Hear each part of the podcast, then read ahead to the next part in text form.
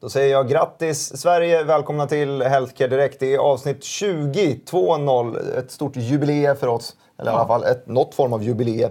Eh, livechatten är öppen, frågor går att ställas, vi kanske besvarar dem. Eh, idag så kommer vi snacka om ersättningsnivåer för VD och styrelse och så vidare. Och vi har bjudit hit Joakim Bornold. Kan inte du berätta vem du är? Vem är jag? Jag är sparekonom. Eh, jobbar på Söderberg Partners, men har jobbat 20 år drygt i aktiemarknaden på lite olika håll och kanter. Mm. Mm.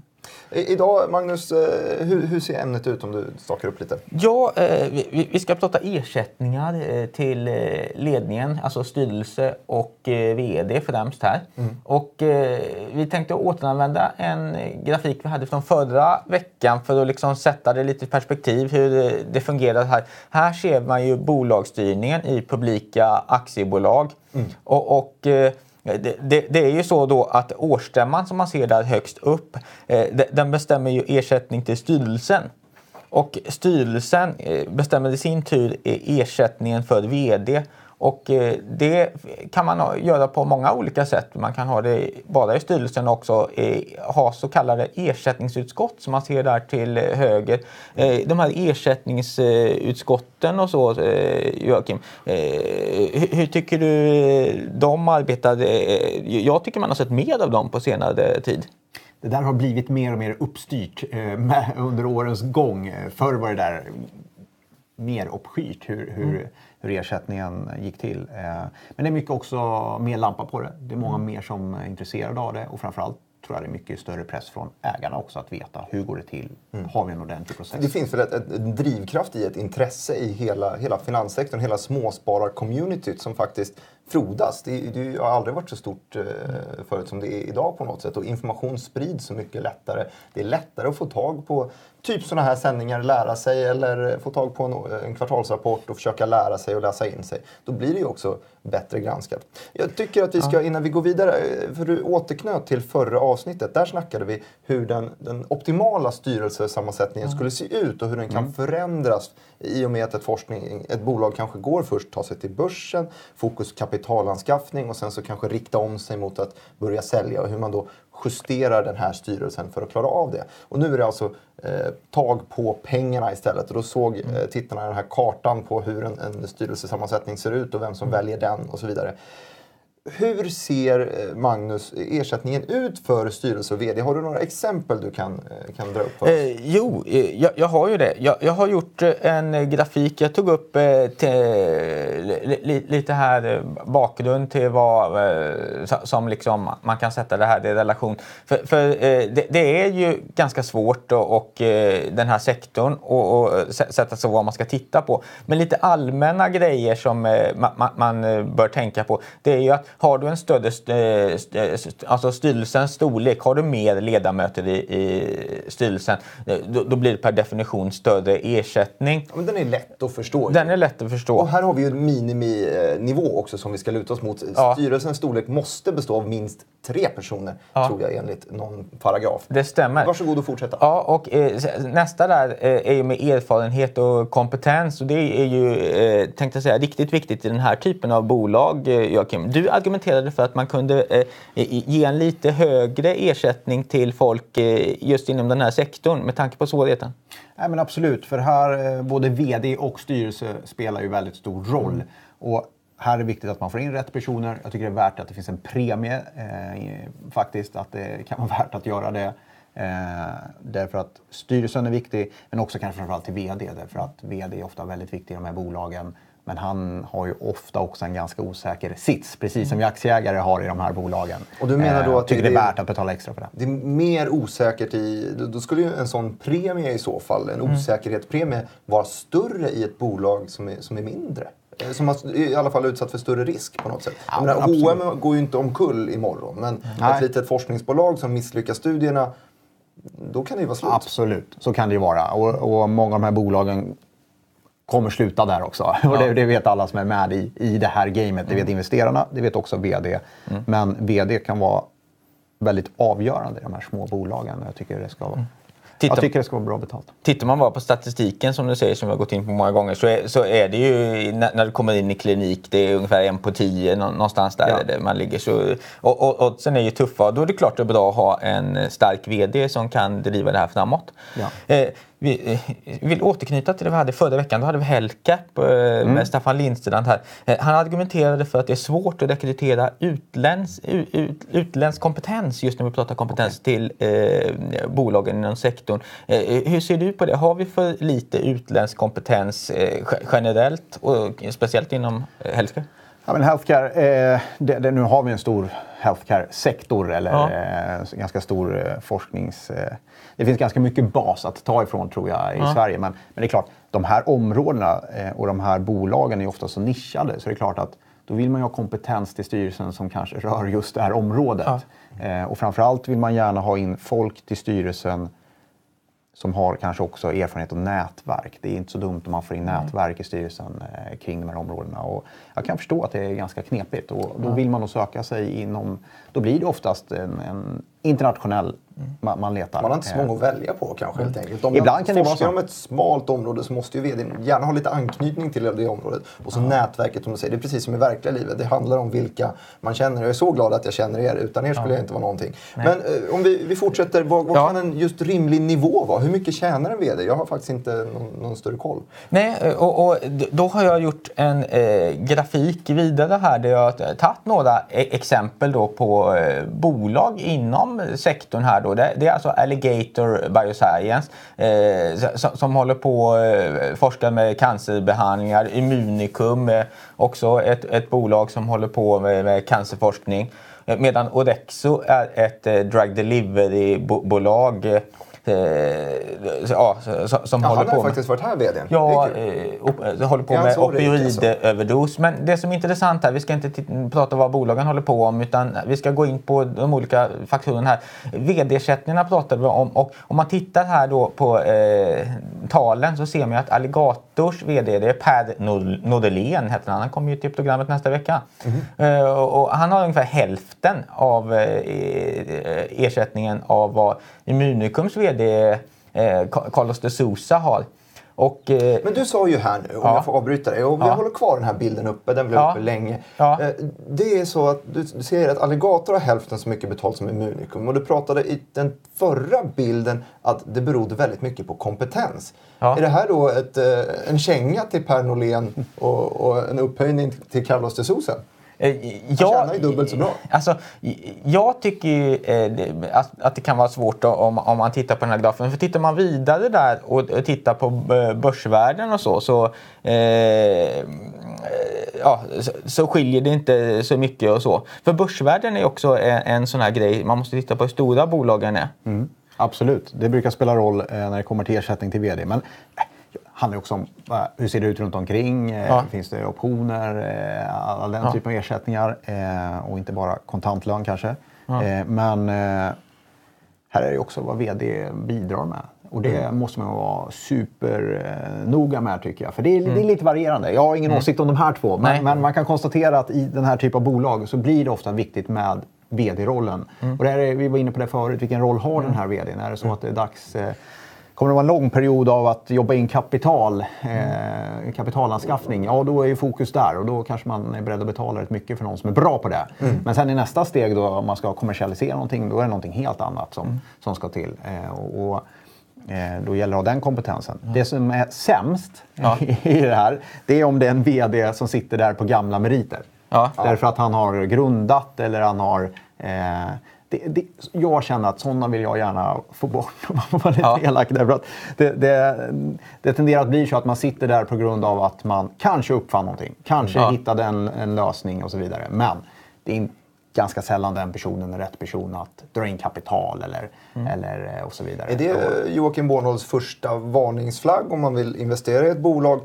Kolla varför eh, vdn sitter där och kanske kolla lite extra om man har sett att, att vdn har suttit under en lång period, ända från långt innan de kanske gick till börsen och fortfarande sitter kvar på samma, samma Absolut, position. det tycker jag. Lite varningsflagg för det. Ja. Kolla att eh, man får ut max av de pengarna man sätter in. För det här är ju mycket pengar Det här är ju mycket pengar för bolag som faktiskt inte tjänar pengar. Nej, Men det är exakt. min nästa grej. Jag, jag vill jättegärna här. trycka upp den, den Ja. bilden igen. Samma bild med. vi, vi såg förut. Och så fortsätter vi Ja. och surra om de här siffrorna. Vi- För, för om, om, jag tycker om, om man tittar på, just när du nämner eh, resultat och sådär, så kan man ju se att eh, all, eh, två av de här tre bolagen, då, eh, Alligator och Immunicum, faktiskt gör eh, 100 miljoner kronor eller mer i förlust per år. Och då, då blir ju vd-ersättningen på två och en halv, lite drygt 2,5 eller nästan 5 miljoner i Immunicums fall eh, eh, eh, en hel del pengar när man går på ett antal år och så. Men exakt, enda, deras enda riktiga intäktskälla, eller enda, men det, det, det blir nyemissioner. Det, det är ju småspararna som, som blir utspädda så småningom för att försvara en, en ganska hög vd-lön. Då ska du ju verkligen driva någonting också. Men det är ju som, som Joakim sa i början också, det finns ju också en premie. Om, om bolaget kanske inte finns om ett par år, det är ju jätteosäkert att ha en sån typ av anställning. Det är ju inte för, eh, jämförbart med att sitta statligt eller sitta på nyhetssidan där jag vet att jag kommer nog jobba kvar om jag inte försäger mig i live-tv. Eh, Så, Och, och sen, sen tycker jag också om man tittar på eh, i, i, grafen, eh, Orexo i det här fallet eh, har, ju eh, eh, faktiskt tjänat pengar. De har kommit till den fasen så att de gör. Men ändå så har eh, Orexos vd Nikolaj Sörensen eh, i princip lika stor ersättning som Immunicums, eh, Carlo de Sousa. Eh, borde inte det spegla sig att man faktiskt har eh, fått plus på sista raden? Just det. Ja, det är kanske är otacksamt. Eh, jag är ju långt ifrån någon eh, life science-expert eh, och jag vet inte möjligheterna för de här bolagen och jag, jag kan inte den branschen på det sättet. Men, men eh, bolagsstyrning har man ju råkat ut för ibland. Eh, och, och, och de här vdarna, jag tror att det är ganska klart. Når man ett, ett genombrott så kanske det är värt de här 5 miljonerna. Han kanske är värt 10, det Ja. vet inte jag. Men, men det där måste man ju, eh, och det tycker jag som aktieägare, ska man ju aktivt kolla upp det. Vad får jag för de här pengarna? Han, han, han kanske är billig. Det Om man kanske är låg, Ja, siffran kanske är ja. låg därför att han är den som kan möjliggöra att det här faktiskt når till någonting som gör att det levereras mycket pengar längre fram. Så att mm man ska inte bara såga rakt av sådär tycker jag. Det, det, det gäller att grotta ner sig i siffrorna vad som faktiskt görs. Och vill man försvara Immunicum ska man faktiskt säga att de jobbar inom ett väldigt hett område på, eh, inom immunterapi. Där man vill, det kallas för att man vill göra kalla tumörer heta igen. Så, så, så det finns ju en enorm potential i bolaget, ja det gör det. Men, men nu diskuterar vi ersättningarna. Och, och jag tänkte, eh, eh, på, på den sista raden hade vi eh, eh, kursutvecklingen också. Och det är ju ganska, det, det är vad aktieägarna eh, de facto eh, får för utveckling på sitt Ja. investerade kapital. Och i det här fallet så hade vi ju både eh, Alligator och eh, Immunicums vd under de perioderna. Nu är det långa ledtider och så och till exempel Immunicum har inte presenterat alla sina resultat och så. Men trots det om man tittar på hur kurserna har gått nu så, så är det ju över 50% på båda. Jag tror det var Immunicums fall, det var ännu mer om vi har där det var 60, nej för, förlåt mig, Alligator var 65 och Immunicum var 54 procent. Så båda har gått ner väldigt mycket under Ja. eh, de här, eh, dessa VDs eh, ledning. Och, och jämfört med Odexo då, som har plus 12 procent. Är inte det en faktor man borde också ta med i Alltså, spelet? då, då vill jag hoppa in här i diskussionen. För att jag tycker nog inte att en VDs lön ska vara för beroende på aktiekursen. För att då hamnar man snarare i den här risken att man börjar prata upp aktiekursen. Ger man ett incitament till en VD att eh, gå ut och, och, och alla fingerprint-håsa på Twitter. Mm, nej, det, där, jag vill inte hamna där. Jag vill att de ska vara så långt bort från aktiekursen som möjligt. Man ska ha det i bakgrunden. Det är någonting som marknaden driver. Men det handlar ju om att bygga ett företag och föra det framåt. Vad säger du om dåliga ersättningar? Ja, men jag, jag gillar ju det eh, någonstans. Eh, men samtidigt är det ju så att det bästa betyget vi ändå har på vd är den aktiekurs de lämnar efter sig när de slutar någonstans. Det är ändå det, som, det, det, det är det vi har och det är som aktieägare inte helt oviktigt förstås. Ehm, Men det går att göra på olika sätt också. Man kan ju göra Det gör det. syntetiskt eller så kan man ge dem Det kan man. eh, Vad är det riktiga för aktier. skillnad där? Syntetiskt, vad är det för någonting? Eh, vill, vill du förklara? Nej, men det finns ju massa olika sätt att bygga upp eh, ersättningar. Man kan, eh, ja, dels kan man göra en kontantlön, man kan också göra optionsformer, man kan göra det i form av eh, möjlighet till delägarskap. Det finns enormt mycket sätt att lösa det på. Eh, men det går ju också att bygga in långsiktighet i det då. Och det, det kan ju kanske man ska fundera på och, och tänka på att försöka få till det. Att, och det gör man ju ofta. Det finns ju oftast eh, liksom, eh, ganska långa ledtider även i eh, incitamentsprogram och så vidare. Och det där har ju blivit bättre också tycker jag. Eh, att man jobbar mer med det. Så det Tittar man på de riktigt stora eh, bolagen, eh, typ AstraZeneca och Ja. de här som har stora kommittéer som jobbar med och så på det. Ja. De maxar ju till och med rörliga ersättningarna och säger att du har ett eh, maxnivå på kanske 100% av din lön eller 150% av din lön och så. Hur, hur ser du på sådana grejer? Men, men då pratar man ju sådana, får man säga det, galna belopp. Ja, När man kommer det till, vi. jag vet inte om ni har... eh, Ja, jo, jag har AstraZeneca 100 här. 100 Eh? VDn där har 140 drygt miljoner per Ja. År. Så det, Då då, är det nästan bisarrt. eh, Då kan man ja. nästan undra, vad får jag för 75? Ja, ja, precis. Kan jag, kan jag tycka då. Eh, Men... Eh, Ja, jag skulle inte kunna ta det jobbet för 75 om jag, om jag erbjöds. Ja. Jag är billig Ja. där. Ja. Ja. Eh, jag vet inte om jag hade haft så mycket att bidra med där. Ja, men det är sant. men eh, den, där tycker jag det kanske är svårare. Jag har nog lättare att se en, de här vi hade tidigare här än, än Ja. försvara 140 miljoner per år. Finns det någon gräns tycker du vad, vad, vad man borde ha liksom? Men jag gillar när det finns en rörlig ersättning. Ja. Eh, Jag tycker det ska vara bra betalt för jag tror att aktieägarna, och det här handlar om aktieägarperspektiv. Mm. Jag tror att har du rätt person i ett så litet bolag som vi pratade om tidigare så kommer det vara värt att betala den personen bra för att göra ett bra jobb och vilja stanna. Mm. Eh, och också knyta upp den i olika optionsprogram eller aktieprogram och hur man löser det. Jag tror verkligen på det. Mm. Värdet av det i AstraZeneca, Mm. eh, ska han ha 140 eller 200 miljoner? Nej, där tror inte jag det spelar lika stor roll. Eh, det, det, Seneca hade levererat lika bra på en VD som tog 75. Eller 45 kanske. Där tror jag, där tappar man det. Liksom. Här spelar det roll. Här är en person som är sannolikt väldigt viktig för bolaget. Man ska se till att den här personen är väldigt viktig för bolaget. Skulle jag. Är den inte det, då, då får man ju Ja, men fundera. faktiskt, du säger någonting viktigt där. För att om man är VD i ett, i ett så pass litet bolag. Det är många forskningsbolag som ligger med börsvärde kring 100 miljoner ungefär och guppar. Eh, Och då är det ju så att VDn har liksom den vitala, de har säljrollen, de har utvecklingsrollen, de har HR-chefrollen, de, de har allting. Och försvinner en sån person, är det så att den personen blir headhuntad av ett annat forskningsbolag, då, är, då sitter du gamla i skiten. För det tar ju jättelång tid att rekrytera rätt VD igen, lära sig alla grejer och fortsätta driva företag framåt. Som samtidigt blöder pengar. Det är ju sådana här bolag som forskar som inte har några intäkter. Det måste ju gå fort. De är ju på liksom en, en tidslinje. Eh, Magnus, Och jag vill gå vidare. Ja, vi. vi pratar för länge om precis samma sak. Ja. Eh, vad är nästa grej? Jo, eh, det finns ju andra typer av eh, e-, ersättningar som man kan eh, ha också. Och det var faktiskt anledningen till att jag ville göra det här programmet.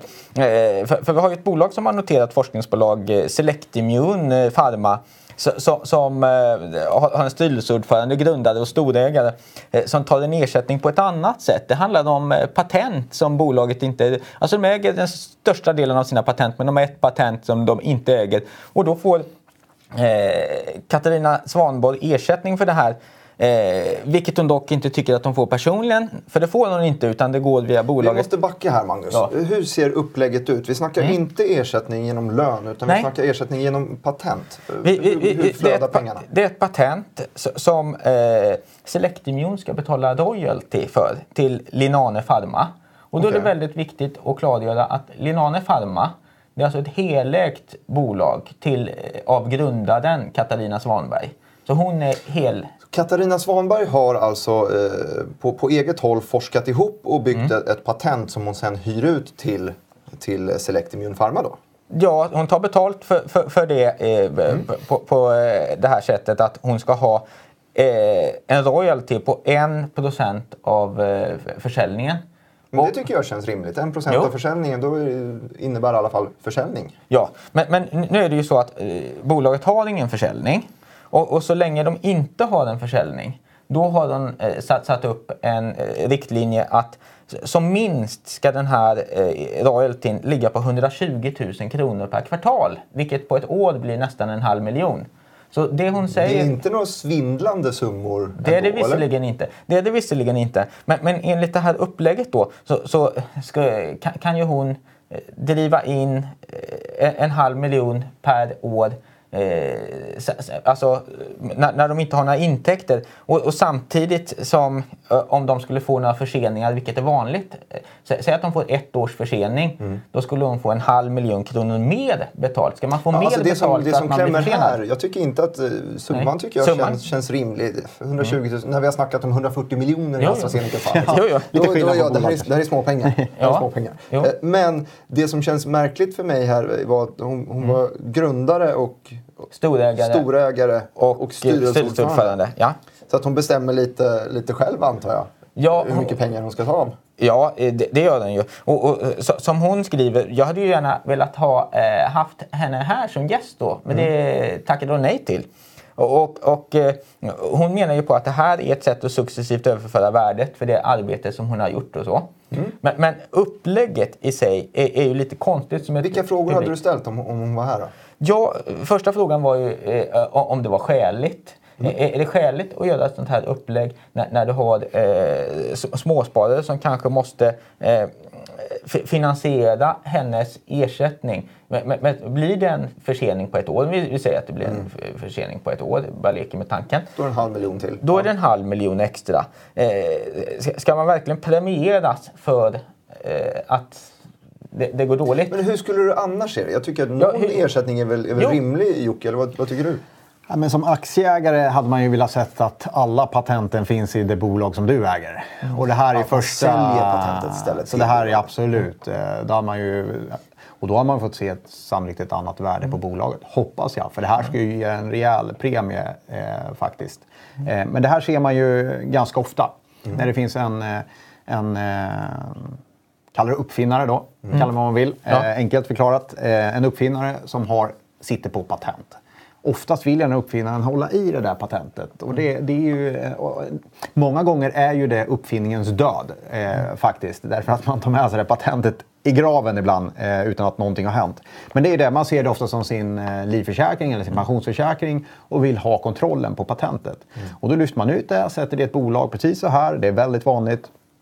Och så låter man eh, bygga upp ett annat bolag som är beroende av det här patentet. Och det är klart att av de här fem patenten så är ju det här inte helt oviktigt förstår vi. Eh, Och det där är ju inte så kul som aktieägare i bolaget som forskar på det här då. För att får vi ett genombrott här så blir det där patentet värt så otroligt mycket. Eh, Ja, och då kommer värdet utanför företaget helt enkelt. Exakt. Och hon tycker ju i, i sina svar till mig att eh, hon har klargjort det här i prospektet. Och det är där jag tycker också lite så här, och, och, visst det, det står i prospektet att de här vi- villkoren gäller. Men jag är lite tveksam till eh, om, alla små aktieägare eh, läser igenom eh, ett, Nej. olika prospekt på 100 si- sidor och lusläser detta. Det ska man ju göra förstås, för det, det här gör ju skillnad. Här Klart måste det. man ju känna till det, för det är ju en väldigt stor skillnad i värderingen på bolaget.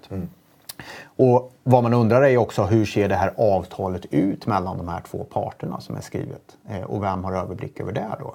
Eh, och har någon insyn i det som småsparare? Därför att ja, det är ju trist om det ska förhandlas om, eh, om det nu blir en... Men du Jocke, jag måste, jag måste fråga då. Ja. Om, man, om man är investerad i, Mm. i Select Immune Pharma eh, och man kanske inte kände till det men man tycker fortfarande att det här är, det här är ett nice företag i sig. De har en cool produkt som jag verkligen tror Ja.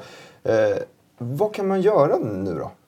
Nej, du kan ju sätta dig in i frågan hur ser det här avtalet ut mellan bolagen och säkerställa då att, eh, att eh, försöka få se det och få en inblick i det. Det är väl rimligt tycker jag så att man vet eh, framåt vad är det som gäller. Är det verkligen de här 1 procenten eller kommer det, kan det leda till att det här ska omförhandlas och så vill man ha 10 procent när, när det här blir en kommersiell produkt. Det hade varit taskigt. Eh, ja, det har varit taskigt. Och, och det är taskigt. Det är ju stenhårt. Det händer ju grejer hela tiden. Eh, nu, nu vet jag ju ingenting om, Nej.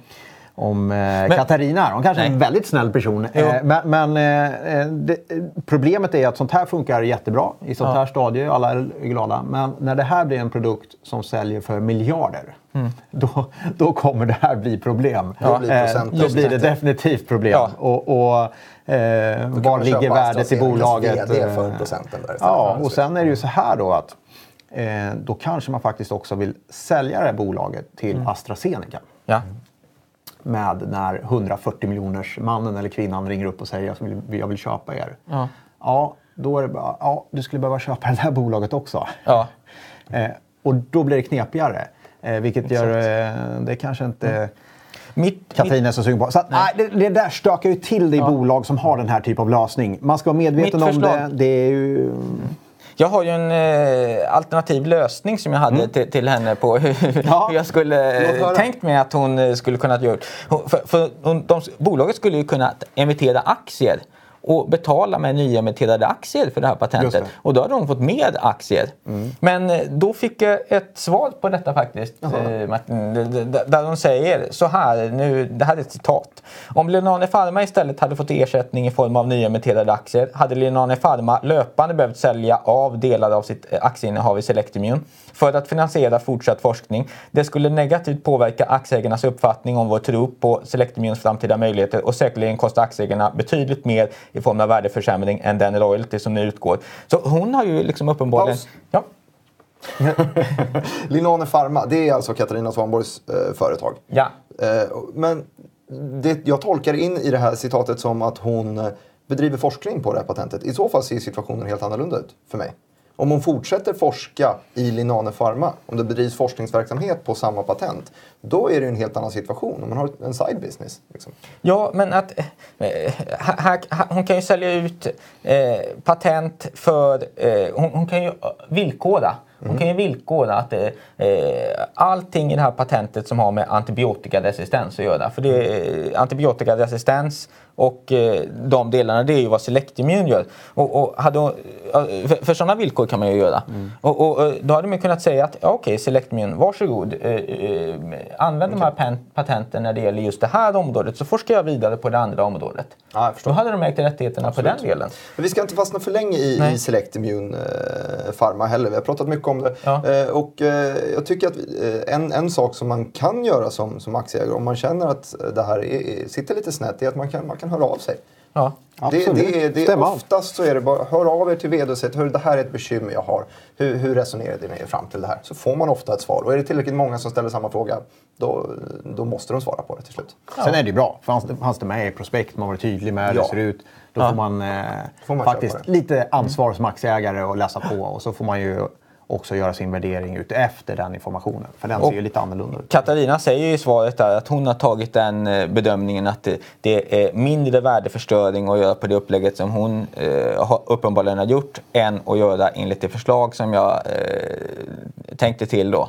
Och sen är det ju väldigt svårt att utvärdera såklart vilket som hade varit bäst. Ja. får man väl sätta sig in i patentet också. Verkligen. Verkligen. Någonting som vi ska sätta oss in i är, är veckans nyhetsflöde, Magnus. Du Ja. är ju reporter på Nyhetsbyrån Direkt. Du sitter och skriver om alla de här läkemedelsbolagen. Eh, Är det någonting i veckan som har hänt? Ja, i, i- veckan har det ju verkligen en stor kursrörelse i ett av bolagen. Det är Moberg Pharma. De Eh, har vi snackat om förut, nagelsvampsforskning, eller hur? Ja, och, och det, det, det som var, eh, hände här det var ju att de presenterade sin nordamerikanska studie i fas 3. Och eh, när de hade gjort det här så var, det ju lite överraskande eh, för, för att de eh, uppnådde sina primära mål i fas 3-studien. Eh, då tror man att allt är frid och fröjd. Men eh, de nådde inte riktigt sina mål som de hade tänkt på nivåerna, alltså hur signifikant det skulle vara. Så, så vad, vad hände med aktiekursen? Den halverades. Halverades helt. Ja, och, och se- sen gick ju kursen ner dagen efter lite till. Det som då är intressant och man måste ta fasta på just i det här fallet. Det är just det här eh, som, som är en eh, vad ska säga, gåta. Som man inte Ja, förstår. varför? Nu vill vi verkligen veta här. Eh, Det är fas 3-studier som har uppnått målen, säger du. Ja. Hur kan kursen falla 50 procent? Ja, eh, då- då vill jag först förklara hur de- den här studien är utformad. För, för att, eh, eh, det här är ju ett, eh, kallas för eh, läkemedelskandidaten MOB 15. Mm. Det, det är en topikal behandling som man stryker på tånageln. Mm. Man stryker varje dag i 48 veckor. Och, och efter de här 48 veckorna så går det fyra veckor till, då är det ett år, då är Mm. det 52 veckor och därefter gö- gör man en utvärdering. Hur har det här fungerat? Okej. Och, och då tar man det med den aktiva MOB 15 och så jämför du det med, med en eh, verkningslös komponent. I det här fallet. Okej, så, Ja. att, eh, så att ett gäng människor stryker på eh, Mob 15 salva Mhm. på tån i 48 veckor. En annan grupp människor stryker på yoghurt Ja. på, på, på tån och så jämför man om det blir någon skillnad i läkningsprocessen. I stort sett så. Och, och eh, då tittar man på vad som kallas på fullständig läkning. Det, det, det, det är alltså har nageln växt ut eh, och, och den är fullt frisk igen eh, efter de här 52 veckorna. Okej. Och det kunde man se i 4,5 procent av fallet hos de patienter som hade behandlats med MOB 15. Och det är uppnådda mål. Ja, för att i, i de som hade den här eh, verkningslösa komponenten, eller vehikel som det kallas, i de som hade den delen var det ingen som hade... Okej, eh, så att Mober Pharmas MOB 15, där var 4,5 procent Ja. av de som strök på deras läkemedel på tårna i 48 veckor fick en ny och fräsch nagel efter, Ja. efter avslutad Medan- läkemedel. Medan som andra, där blev det ingen skillnad. Och nu till själva grejen. Eh, För, för tittar man, eh, till exempel eh, Nordea gjorde en analys på det sen och de påtalade ju om eh, eh, Moberg Pharmas egna mål då om eh, eh, ja, eh, fullständig läkning eh, i- istället skulle varit på 20-30 procent. Så de här 4,5 procent Så det är förväntningsbilden som är helt Ja, skev här. Helt skev. Och tittar man då på den närmaste konkurrenten, den, eh, det, det, det är Julia hette, hette det. Mm. Och de hade fullständig läkning i sina studier. Det, eh, enligt Nordea som jag såg eh, låg på mellan 15 till 18 procent. Så 4,5 procent ligger inte i nivå med konkurrenterna. Det som gör det så intrikat och eh, ger eh, en gåta så, eh, det, det är ju att det som man kallar för mykologisk effekt, det är alltså svamp. Och, och man kan se svamp i nageln. Eh, Okej, tånageln. okej. så man, man mäter på två stycken olika Två mätpunkter. stycken där. Både olika jag och mätpunkter. Joakim står som Ja. ja. Nej, men man, mä- man, man, man, mä- Du man tappar mäter... mig redan efter vecka tre.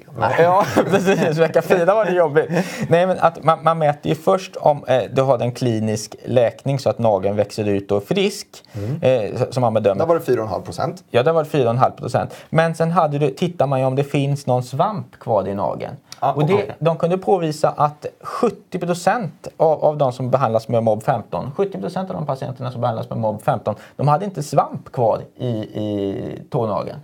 Och Det då, låter ju superpositivt. Ja, och det är det som är så intrikat. För no- normalt sett, vilket de skickar i ett pressmeddelande i, i, idag som egentligen upprepar det mesta av det de sa och när jag pratade med deras VD Anna Ljung är att eh, har du fått en mykologisk effekt, att du inte ser någon svamp, så kommer det på sikt att leda till en komplett eh, Ja, absolut. Nu, nu står Ja. stjärnorna rätt även Ja. min skalle. Det Ja. är klart. Har du ingen svamp i foten, då, eh, allt annat lika, borde väl nageln växa ut till slut Ja. och få fullständig läkning. Men nu har det inte gjort det. Och, och, och då, då undrar man varför då?